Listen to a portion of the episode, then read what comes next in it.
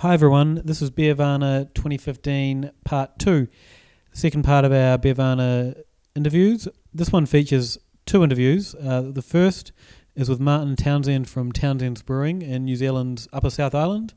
Currently, he's the champion brewer of New Zealand and he's recently entered the Australian market through Experience IT. As well as locally, uh, he's recently p- penned a deal with Tuatara, who'll be contract brewing some of his beers for the New Zealand market, as well as uh, beers that will be getting shipped over. So we get we'll get them nice and fresh when they arrive here in Australia. Uh, we discuss all that and just how his one man operation ended up being seen as the, the best brewery in New Zealand. The second interview is with Jacob Leonard from Breakside Brewery in Portland. Jacob was in Wellington as part of the Portland, Oregon contingent organised by David Cryer of uh, Cryer Malt. David's helped build a relationship between the Wellington and Portland brewing communities that's seen a number of brewers from both places visit and brew with each other over the last couple of years. Before we get into it all, I should also add there was another interview with the two other brewers out from Oregon for the festival. They were Darron Welch from Pelican Pub and Jacob Brown from Barley Browns. Unfortunately, that didn't turn out as well as I would have liked. Uh, completely a fault of my own, no fault of theirs. But I, I will say I really enjoyed chatting to them and the beers that I tried, and I don't know, maybe one day I'll get over there and uh, chat to them on their own on their home turf, and maybe redeem myself from the uh, the issues. As usual, music from Toehider. Thanks to Toehider again for letting us use the music. Uh, please like us on Facebook if you haven't already. Rate us on iTunes. Both of those would be very helpful. Find me on Twitter at Ale of a Time. Dave will be back next time, so get him at Melb Dave. Uh, and also thanks to Emma Bemrose, the editor of this one. You can get her at Emma underscore Bemrose on Twitter. Thanks everyone, and I hope you enjoy it.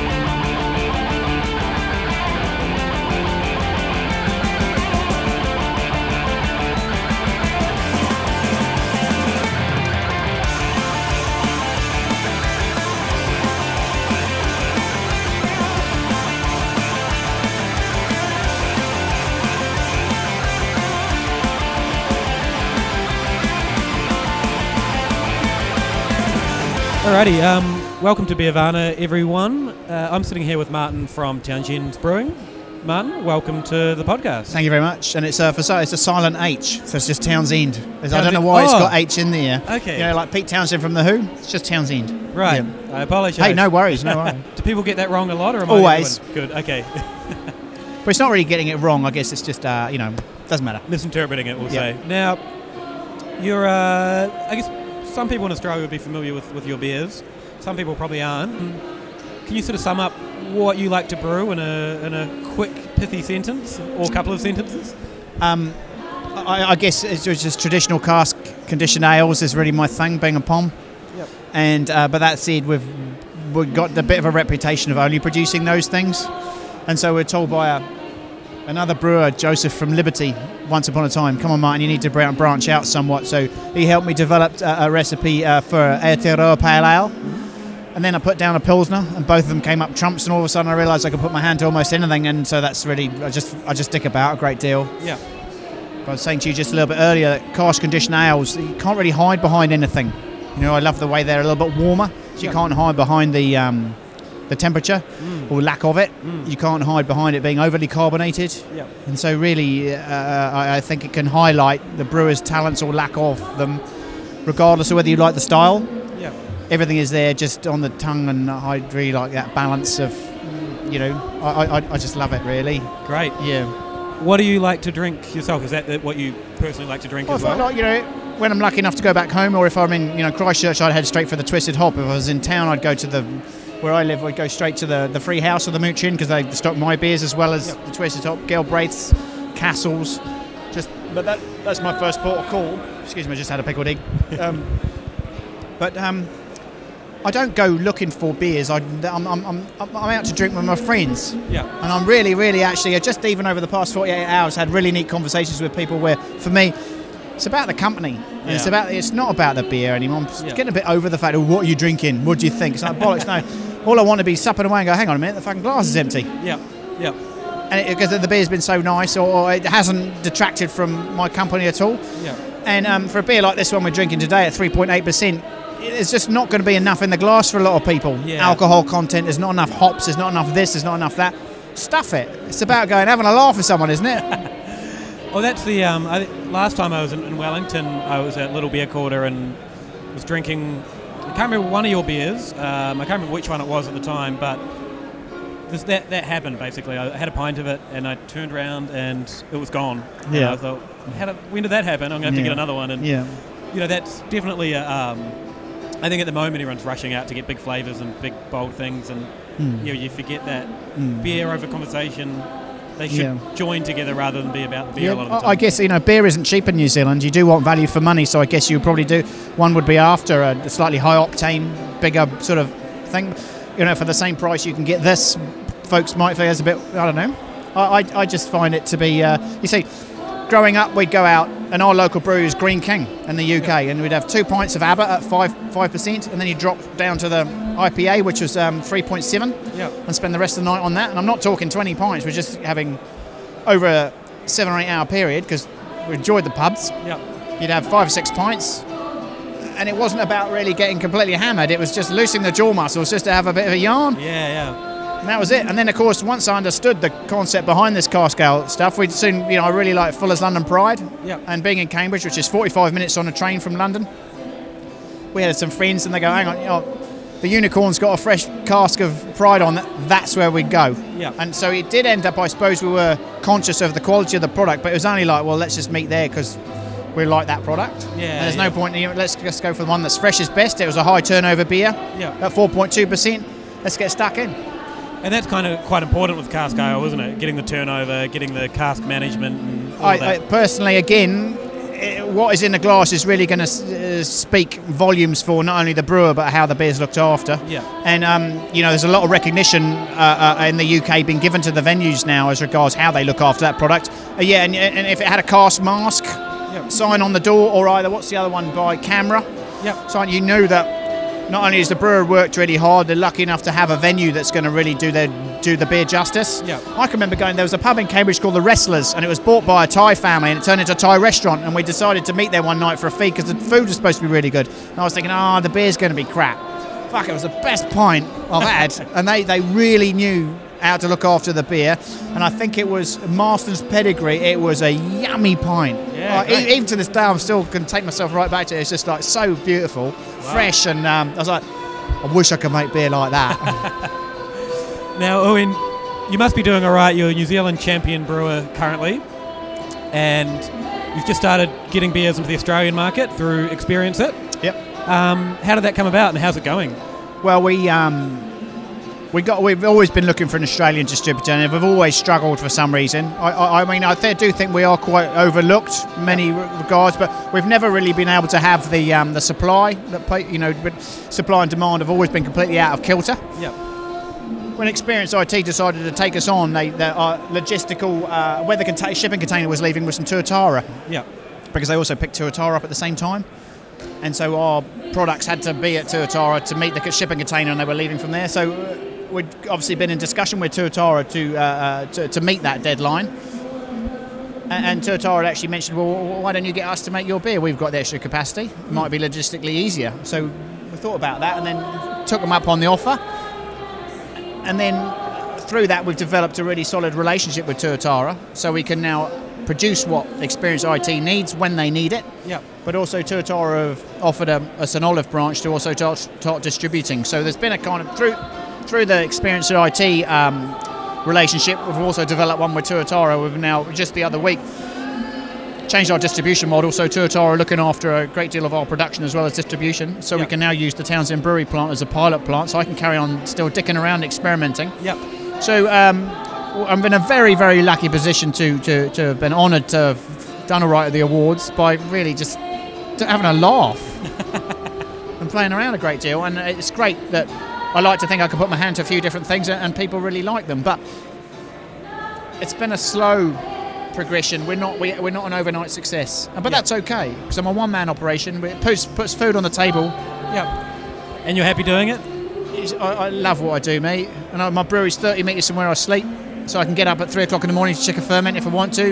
Um, and uh, you know, my son and wife are always there, and um, I you know, but it's great now that Tuatara are helping out, so I can continue my lifestyle of just playing around. Great. Yeah. And so I guess a lot of people in Australia probably wouldn't know geographically where you are. So you're at the top of the South Island. Yeah, so um, top of the South Island, um, about 35 minutes from Nelson, or about 20 minutes inland from Motueka. Yeah. So we're just like I have a little sort of 15 acres, Yep. and so I've got to run my own cattle, and so they eat the leftovers of the brewery. We just pull in a couple of troughs, pour Great. out the spent mash, pull them out to the paddock, and um, you know we're lucky that we're in the hop growing region of New Zealand. Yep. Um, so uh, the local hop board is about a 15 minute drive away, so we get you know our hops straight from there. Yeah, it's, it's, and I think our closest hop garden is um, two minutes as the crow flies. Great. But of course, we're not allowed to buy direct from the from the hop growers. You have to go to the hop board. That's just the way it's controlled. Yeah, yeah. But that, that's fine. It's nice to know that the hops I'm using could have been grown just up the road. You know. Definitely. Yeah. And I, yeah, for people that don't know that, that part of the world, it's such a beautiful part of the world. I, I always love going up um, yeah, around there and spending yeah, time. We're incredibly lucky. We've got a mountain range either side, so it actually keeps the shit weather out. Yeah. So we get a, a massive sunshine hours. But of course, if the weather does come in, it can hang out there for a couple of three days. But that's all right because it's not like in, in the UK where it's permanently grey. Our greyness only lasts a couple of days and the sun's out. Yeah, Yeah, Yeah, we are spoiled. So how long have you lived in New Zealand? Oh, on and off since '93 when I first came here, but permanently since 2001. This is home now. Yeah, I'm just so lucky, mate. I know a couple of bars in uh, around Wellington support your beers. I know a Little Beer Quarter always try and have a, one of your beers on. Um, is Wellington probably the biggest market for you, or? There does seem to be a great craft beer following in Wellington for sure. Yeah. I'm lucky that I've got the Free House and the Moutere Inn just on my doorstep. They both have cellars that can look after cask ales. Yeah. And they've always supported me, so they're, they're, they're, they're on my doorstep almost. Um, for a long time, you couldn't actually get a proper pint of cask conditioned ale in Wellington, even Yeah. though they considered it to be the craft beer capital. Yeah. But um, I don't want to, you know, go on about that. but I think they, a couple, there are a couple of bars now that can look after that. So um, yeah, they, a lot of beer is sold here for sure. There's a lot of very supportive outlets. It's a Yeah. great place to be. Hence the fact Beervana is here. You know, this, is, the, this is where it's at. It's Yeah. a central location for the whole of the country to descend on. Yeah, it's primo.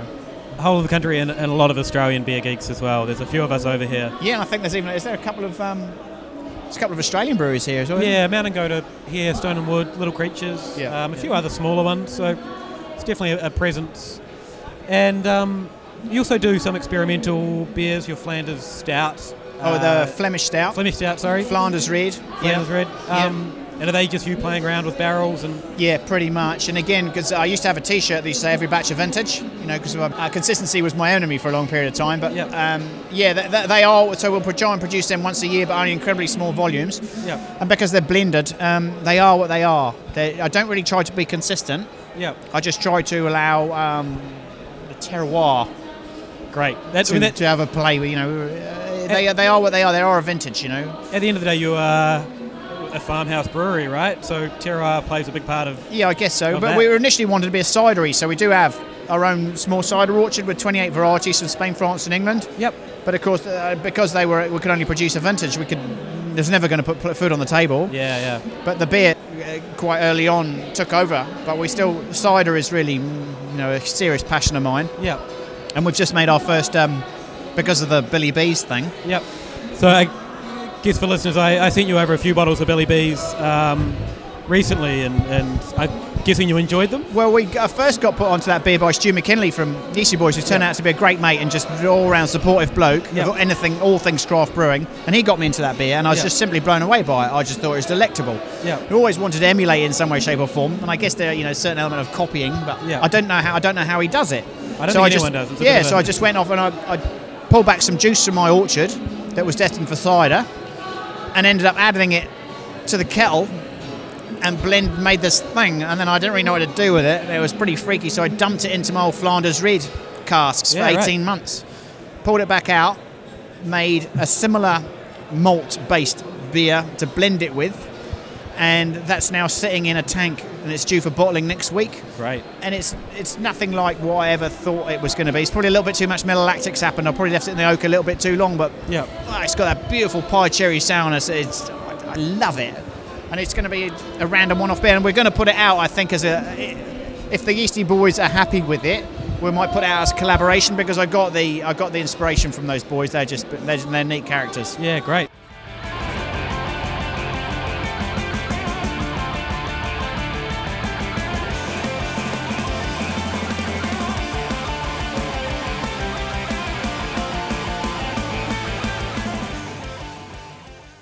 Alrighty, welcome back after a short break, and we've just refreshed our beer with a Hallertau Primal Descent.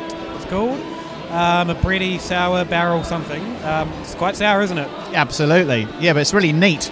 Yeah, It's really neat. It's um, the first sip was a bit of a face cruncher, Mm. but now I'm into it. Yeah, I um actually had a glass of it the other night, and I really enjoyed it. It seemed to be might have been a different temperature, or my palate was tasting differently. I don't remember it being this sour, but yeah, now that it's, it's, I'm getting into it, it's uh, yeah, but just as you were just saying before, um, what to match this with? I can remember I've only ever been to one beer and food matching thing. That was with Richard Emerson. I was Oh, lucky yeah. enough to go along to one once, and I had my first ever oyster with his pilsner. right. and um, I thought the oysters tasted like salty snot, Yes. but with a mouthful of his beer, and it went down a treat. It does sound like it'll be a pretty pretty delicious match, and his beers, uh, his pilsner, for example, is, is such a, a delicious beer. So Sure, yeah. Um, I always get the sense, and, and you've kind of touched on it a couple of times so far, of the sense of community in, in New Zealand brewing. You know, Tuatara, you kind of have a relationship with them. Talk about the Yeasty Boys, who you know I think everyone in New Zealand brewing looks up to and, and, and just loves them as people. Like they, you know, they're, Or looks down to because of the pants that they Yes, wear. yes. Yeah. we're not seeing them today. He's over in, the UK, but yep. uh, But the rest of the clan are here. yeah, Yep. yeah. Um, would you agree that that's you know there's a really strong sense of community in New Zealand brewing? Is that Well, we've uh, over the years made done quite a few collaboration beers, which is basically an opportunity to say thanks to folk who have helped us out a great deal. Um, Yeasty Boy Stu has always helped us out enormously, not maybe so directly, but just in a really positive spirit. yeah, And I like his energy. yeah, he's a hard case guy and a really good mate. Um, and I've just come across so many people that is in the similar vein. It just are up for. They're just nice, you know. I, Yeah. I, what a fantastic industry to be in. I don't know how it is in, is in Australia, but yeah, definitely similar. I I think New Zealand has that geography that's going on um, where everyone's sort of living in smaller towns, but they're quite close together. And you know, in Australia, you've got Perth, you've got Sydney. Everyone's Yeah. quite disparate, but. New Zealand, it's quite easy to get around and visit everyone. And I when I first started out, I admittedly made some pretty ropey beer, and I, I was I felt greatly out of my league. I just didn't have the the know-how, and so I was lucky to come across a guy called Graham Mahey who now works for um, Murray's Brewing in Australia. Oh, yeah. I originally did, then he came to New Zealand. When I bought the Moutere Inn, um, I was the chief beer buyer, and I bought some beer off him once because he had another brewing company called um, Triple Six Brewing Company. oh, I remember Yeah. them. Yeah. Are they still around? No, Uh, um, because he's now gone over, Yeah, back, yeah, gone back to Murray's now. And on the bottom of one of his invoices that he invoices for was brewing consultant. And I, so I immediately just, because I owned the pub, but I was also brewing by day and working the pub by night, I got a hold of him and I met him and he came over to my brewery. And over the years, he ended up being a really solid friend and was phenomenally supportive. Right. And he ended up, and I used it, I still do, I bounce ideas off him. Here's the first thing he said to me when I first arrived was, "There's no point in being this in, in this industry unless you're prepared to do the best possible job you can." So I took that on board, and I thought, every beer I'm gonna, I might make mistakes, but I'm going to try. And I've just come across so many other people like it, and I've got had so much help from so many passionate people who really have never asked for anything in return. They only, I think, they've just got right. Go on, Martin, just do your best, do your best. This is hmm. try this, try that. And over a period of time, through a process of elimination, I've been able to make some half decent beers.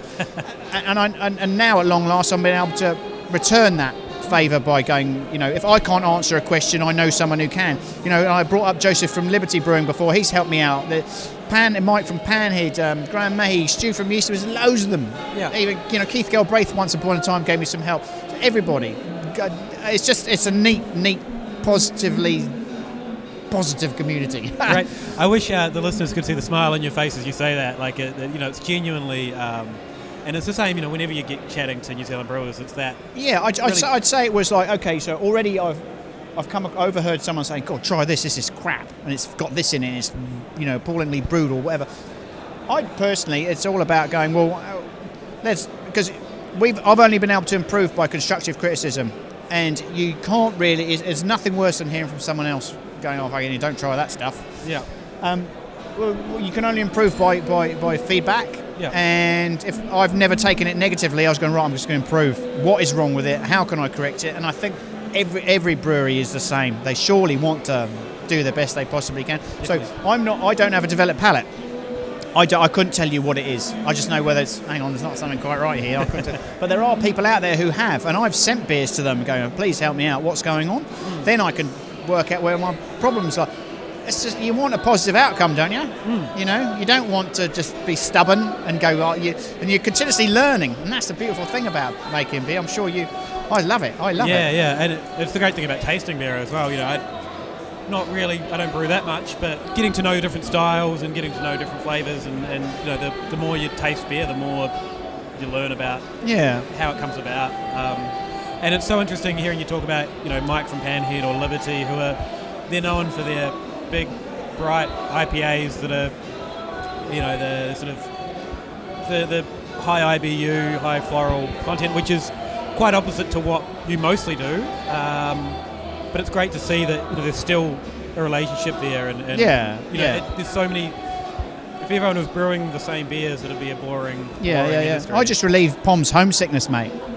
That's the bottom line. And uh, uh, do you have a, a group of expats that like your beers? Do you get Well, yeah, the, the old house ESB that Yeah. relieves a lot of homesickness. You know, there's there's quarter of a million um, people in New Zealand at any one time with a British passport. Um, It's a lot of people. Yeah, we want. I, I, I like English style beers, as you know, as I said at the start. Uh, but but yeah, there's also the likes of, you know, there's a lot of other guys. There's, there's you know, um, Three Boys makes some fantastic kind of fruit. You know, Yeah. also a guy from Invercargill. Yeah. They make a fantastic fruit ba- ba- based. I kind of leave that to them. Yeah, They yeah. just good at. I'm a traditionalist. So I just, there's four ingredients. Yeah, Suits me down to the ground.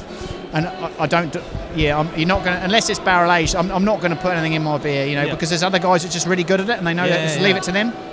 Definitely. But yeah, but again, you know, Joseph is good at making big hoppy beers. Leave it to him. Yeah, his uh, Citra is one of the few big Yeah. imperial IPAs that I could drink any day of the week very happily. Yeah, the guy knows his onions. That's all there is to it. Yeah. Um, I, and also speaking about sort of expat uh, English people, uh, James Smith from the Crafty Pint um, in Australia. When I was over here last, and we're drinking a pint of your beer, it might have been your old house ESB, I think. And he was just like, "This is exactly what I want in a an English style beer. This reminds me of home." Um, and I think that's all he was drinking the whole time he was here. Okay. so, yeah, yeah, um, yeah, definitely hits the right note with those guys. yeah, yeah. yeah. Um, now, what are we going to expect from the future? You know, you've got some new, a lot more beer coming out, getting out to Australia. What do you, what do you want to do in the future? What do I want to do in the future? I, I, uh, um, maintain course and speed and have a great time doing it. Really. Uh, obviously, it's great to have this tour Tuatara scenario, so you can get a lot much larger volumes out there. I, I don't really have. Um, I, I just just be true to my roots, and I, I really just like um, just fucking about. uh, you know, putting it in a mash tun. Just coming up with ideas, but you know, there's so many variations on, on one theme that you can do, and there's so many, there's lots of different hops, Yeah, so many variables involved in making beer. Yeah. Uh, I, I, I, I guess um, just making sure that the quality is as good as I can possibly make it, and hope that um, there's people out there that enjoy drinking it. I, I uh, it's a pretty simple philosophy. I Yeah, like yeah. to think. I'm not, as I said before, there's breweries out there that are very good at doing things. I'm not in direct competition with any of them. I just, I just hope that people will, will might always just realise that you know, oh, there's a Townshend beer. That's a reliable, good pint. You know, that's a really good way to finish. yeah, that, that, that'll do me. Thank you.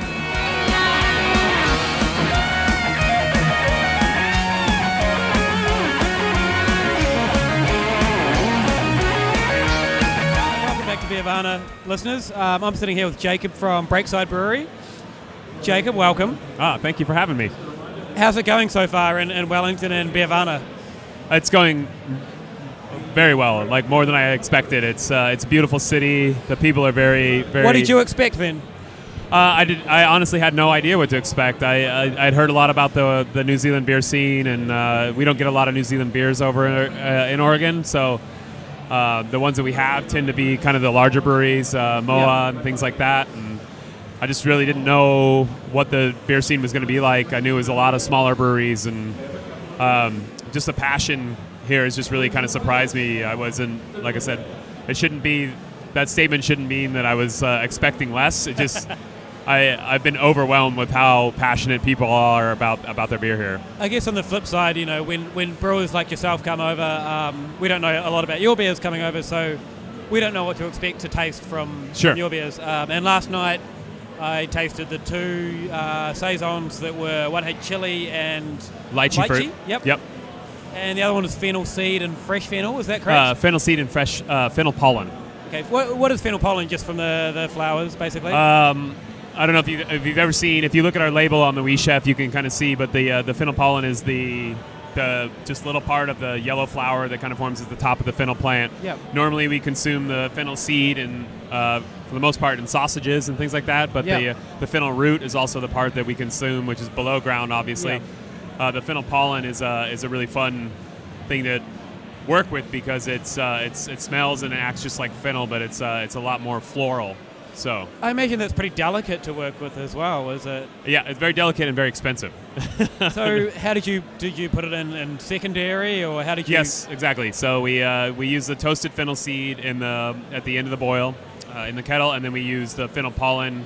In the, we hydrated it in hot water and then pumped it into the uh, conditioning tank once Yep. the beer was finished, and then recirculated it for a little bit just to make sure it got kind of constituted and solutionized, and then uh, then we finished the beer. And Great. It, it settled out. It uh, did add a little bit of a haze to the beer, but it's a farmhouse ale. It can have a little haze. It doesn't bother So us. all part of the fun of a farmhouse yeah, beer, exactly. right? And it's craft beer, you know. It, it doesn't need to be perfect every Yeah. time. And uh, both those beers were in conjunction, I believe, with uh, chefs in Portland. yes, Is that yes, right? Yes, exactly. So we uh, we brew uh, every year. We try to work with some of our favorite chefs in Portland. It's a it's an amazing food scene in Portland, and Yeah. uh, if we go to a restaurant that we really love and we get to know the chef or the bartender, we try to uh, invite them over to design a recipe with us. Great. Uh, we did the original versions of both of these beers on our pilot system, which is uh, about a tenth of the size of our production system. And then we decided we were really happy with those beers, and we scaled them up to uh, the production brewery and packaged them for about two months each. Great. And uh, the response was pretty great on both of them. I think people really uh, want to try some really fun, unique flavors, and that's what we were going for. It's something we discussed on our on our podcast recently. Was um, people are looking for something a bit more exciting. You know, like in Australia, there's a lot of uh, golden ales is the, the, sort Sure. of the main trend, and people are sort of looking for something a, a little bit outside of that. And when there's a chili beer or a fennel beer, it it gives someone a bit of interest. And Yeah. How do you find that with, I guess, customers coming in or, or people that you know that aren't familiar with beer? Do you get that feedback? Yeah, we do. I mean, uh, that's that's uh, part of how we knew that we could we could take those beers and transition them into into larger production format. Is we brew them, critique them. Both of those batches took uh, about three batches of, on the small brewery to really perfect and get Yeah. to where we wanted. And, are, they, are they where you want it now? Oh, they're, they're exactly where we want them. Yeah, especially the, the personally the Wee Chef I think is just great. I love I love chilies and I love spicy food and I think the uh, the Tropicalia, which is the chili and lychee fruit, is a beautiful beer. But of the two of them, the Wee Chef is definitely my preference, and I just love fennel. I'm a sucker for fennel and, and anise, and um, yeah, I think that it's fun to get people to come in and uh, taste those beers. You know, at our at our production brewery, we have 24 beers on tap. Yeah. We do taster trades where you can come in and try six beers for nine dollars, and we really value the feedback of, of our customers, especially if it's a customer that comes in on a regular basis and wants to try all of the, the fun things. Great. So, And uh, so both those beers are obviously saison farmhouse styles. Is that what people would expect from your range going into your your tap room? um, no, I mean, I think I think we've done a very good job of uh, making sure that people don't expect anything from us. That they they're going to get anything at any point. Last year we made 104 different beers. Year before we made 101. yeah, Um, we try to really push the limits. We try to make really fun traditional styles of beer, yeah, as well as keeping up on our Pilsner and our IPA, which are best-selling beers. And um, we just like to experiment. And we, we, like I said before, we have an amazing food scene in Portland, yeah. and we're really inspired by it. And so we try to, uh, I mean, nine times out of ten, when the brewmaster and myself are out with our significant others for dinner, we're texting each other about the dishes that we're eating, trying to talk about how we could use an ingredient in a beer. Yeah. You know, that's that's really uh, that's what we're we're just kind of flavor um, addicts. You know, if it tastes good, we want to we want to figure out how it can be a beer. Great, great. That's a, an interesting way of approaching a beer. Yeah, yeah. Um, so how did you get to be a brewer? How like how did you get to where you are now? And Uh, yes, I've been a brewer for 11 years professionally. Uh, I was in college and um, was studying physics and microbiology, and uh, was really fascinated with yeast and bacteria. And asked one of my teachers if I could, how I could work with yeast and bacteria, and he said that I could either go into research or be a brewer or winemaker. and research sounded boring. Research sounds terrible compared to the Yeah, other two exactly. options. and uh, brewing sounded really cool. So I actually worked one season with a winery, had a great time, but realized that I needed a little more variety. I love wine. Um, uh, obviously, no disrespect to the wine industry, but Yeah, uh, just wanted a little more variety. And um, so I bought a homebrew kit, and then uh, my wife saw my passion that I had at that time and decided to uh, just get me into brewing school without my, me no, really knowing. And ever Yeah. since then, it's been just kind of working hard. I've worked for four different breweries in Portland, and uh, Breakside is home for sure. That's great to hear, and it's um, it's always interesting hearing how people get into brewing, and, and you know the, the science background definitely is a, such a good avenue to get into it because Absolutely. you know yeast you got to keep the yeast happy, right? Yeah. Well, yeah. I mean, what we're do- what we're doing, you know, I mean, we're working with um, hot water, steam, Yep. yeast, uh, sugar content. I mean, we're we're basically what brewing is is trying to make a beverage that tastes really good on the Yeah. fundamental level, but it's uh, it's physics, chemistry, microbiology, um, it's fluid dynamics, it's uh, pressure regulation, it's it's all sorts of really kind of cool nerdy things that And, and then you were saying, you know, like uh, the the art, I guess, of working out flavor combinations is, that's not scientific. That's the opposite of science. You've Yeah. got to, I guess, use instinct as well. Yeah, exactly. So you have to uh, you have to want to try new things, but also try to figure out how you can use them in a in a system that you try to control as much as possible. But the fact is, we're working with live products. I mean, we had no idea how spicy the chilies were going to be in that beer. Yeah. That was quite a spicy beer. Yeah. Uh, when I smelt it last night, um, it had a real. Um, I couldn't pick it at first, and then I had a taste. and like, oh, okay, that's chili. Yeah. definitely. Um, but I was also interested in how the lychee came through, because lychee is a quite a delicate Yeah. flavour. For the amount of times you hear light lychee referenced in um, you know beer reviews and wine reviews, everyone says, "Oh, I get lychee Yeah. aromas." But if you break open a light lychee and smell it, it's not. It's very delicate. Yeah, Yeah. So that's why we. It's actually a fairly hop forward beer. It does. It doesn't come through like that because the hops that we chose, we didn't go with bitterness and uh, hop flavor. We went more with uh, late edition, and it actually has a little bit of a dry hop in it. Yeah. And it's um, Citra, Mosaic, and Galaxy, an Australian hop. Right. Yeah. And um, we, we picked those hops because they smell very tropical and Yeah, very fruity. yeah. And um, like I said, that's a, good like that. That's got that real passion fruity, mangoey. Exactly, Yeah. and, and we knew that it'd be hard to tra- even it's even hard to describe the flavor of lychee fruit, yeah. but Well, that's what like it's it's something that I find hilarious is the amount of reviews I see that talk about lychee, and lychee's a particular one. And I was thinking about it recently, and I, I thought, you know, where I live in, in Melbourne, there's a big Vietnamese population. yeah, So lychee's a, a common fruit, like Sure. in all the, all the markets that I go to. And I think I don't actually know what that smells like. yeah, I've eaten it hundreds of times, and I bet you so many reviews that I read, they probably never tasted it. Yeah. Yet they're always talking about lychee and Yeah. gooseberry, and it's like like gooseberry, yeah. Yeah. And the gooseberry one is fun because it's like, is that do you mean kiwi or do you mean actually Yeah, yeah, gooseberries? yeah. You know what I mean? It's it's uh, it's an interesting fruit, and I think that I had a really eye-opening uh, experience as far as lychee is concerned, is because my wife uh, was studying is, is studying to be a sommelier. Yep. And when she got through her second course, there was a point where she had to study uh, Alsatian uh, Gewürztraminer. Yeah, right. And the classic flavor descriptor for Alsatian Gewürztraminer is lychee fruit, and neither one of us had ever had lychee. yeah, okay. And so we we decided to go buy some lychee fruit and some Alsatian Gewürztraminer and taste them and drink them together. It was a beautiful night. Yeah, yeah, it sounds like fun. yeah, it was great. But it was really eye opening, and I think that's that's a really interesting thing about uh, tasting beers and wines and producing beers and wines is, is uh, flavor. It's a learned thing, and Yeah. if you don't have the association of what that flavor is, you're never gonna pick up on it, Definitely. it's, definitely. or you're gonna pick up on something that's that, that other people don't intend. Well, I think one of the interesting things is you quite often see people they're told that the flavour is in that beer, and then they'll remember Yep. that flavour is that, and and they never really understand the the base flavour, I guess. Um, and that's why it was so interesting to get a lychee Yeah, flavour in the beer that was actually lychee because that goes back to the base, Yeah. the basic. You know, um, whereas a lot of people wouldn't have never tasted that. yeah. The power, I mean, the power of power of suggestion is huge. Yeah. and and sometimes it's it's to a fault, you know. So. It, There was part of me that wanted to have that, that wanted to let warn you all that it was a chili beer before you guys had it. Yeah, yeah. And then I realized that it was probably great to better to just let everybody have that and then tell them afterwards after everybody had tried it. That was the um, I think everyone's favorite match last Oh, night. really? Uh, it was delicious. definitely, The souffle um, was delicious. So I guess for listeners, it was a delightful chili beer with a uh, cheese souffle and a kind of a Waldorf salad that had a mayonnaise, Yep. uh, lemon mayonnaise dressing. And at first, I looked at that and went, "I'm not really sure how that's going to work." Yeah. Um, and then when it came out, it had that that heat from the chili gave it a really nice sort of top overtone of Yeah. that spice, and then the really delicious cheese souffle Yeah. and the clean like celery and apple from the Yeah. salad. And it the, was celery, a real and the celery and the apple, I think uh, the dressing I thought was really complimentary because it it wasn't very acidic. Yeah, yeah. And so the chili could kind of act as like a perceived acid. Definitely, yeah. which is really cool. And and the souffle was so rich and delicious, and I thought that that was a really it was really fun. I'm glad to hear that people liked it. What it really reminded me of, um, there's a UK chef called Ottolenghi, Mm-hmm.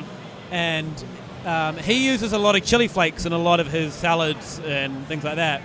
So he uses a lot of fruit. He does a sort of Middle Eastern inspired Sure. um, food, a lot of you know sultanas or apples or pomegranate, but with that chili flakes thrown in, and that had that same. Oh, okay, so a bit of a chili running through the top of it, and so when you combined all that, it had that real um, just marriage of flavors. It was, yeah, it was I'm really you- interesting. I'm, I'm really glad you like it. I think that's one of those where, you know, we didn't want to make the beer too spicy to consume. Yeah. But we didn't want you to be searching for the chilies either. You know, and I think yeah. that's a real delicate balance with spicy food, spicy beers. You know, it's like it's finding that where, and everybody's level of uh, tolerance for for spice is different. So we Yeah. didn't want it to overpower people and.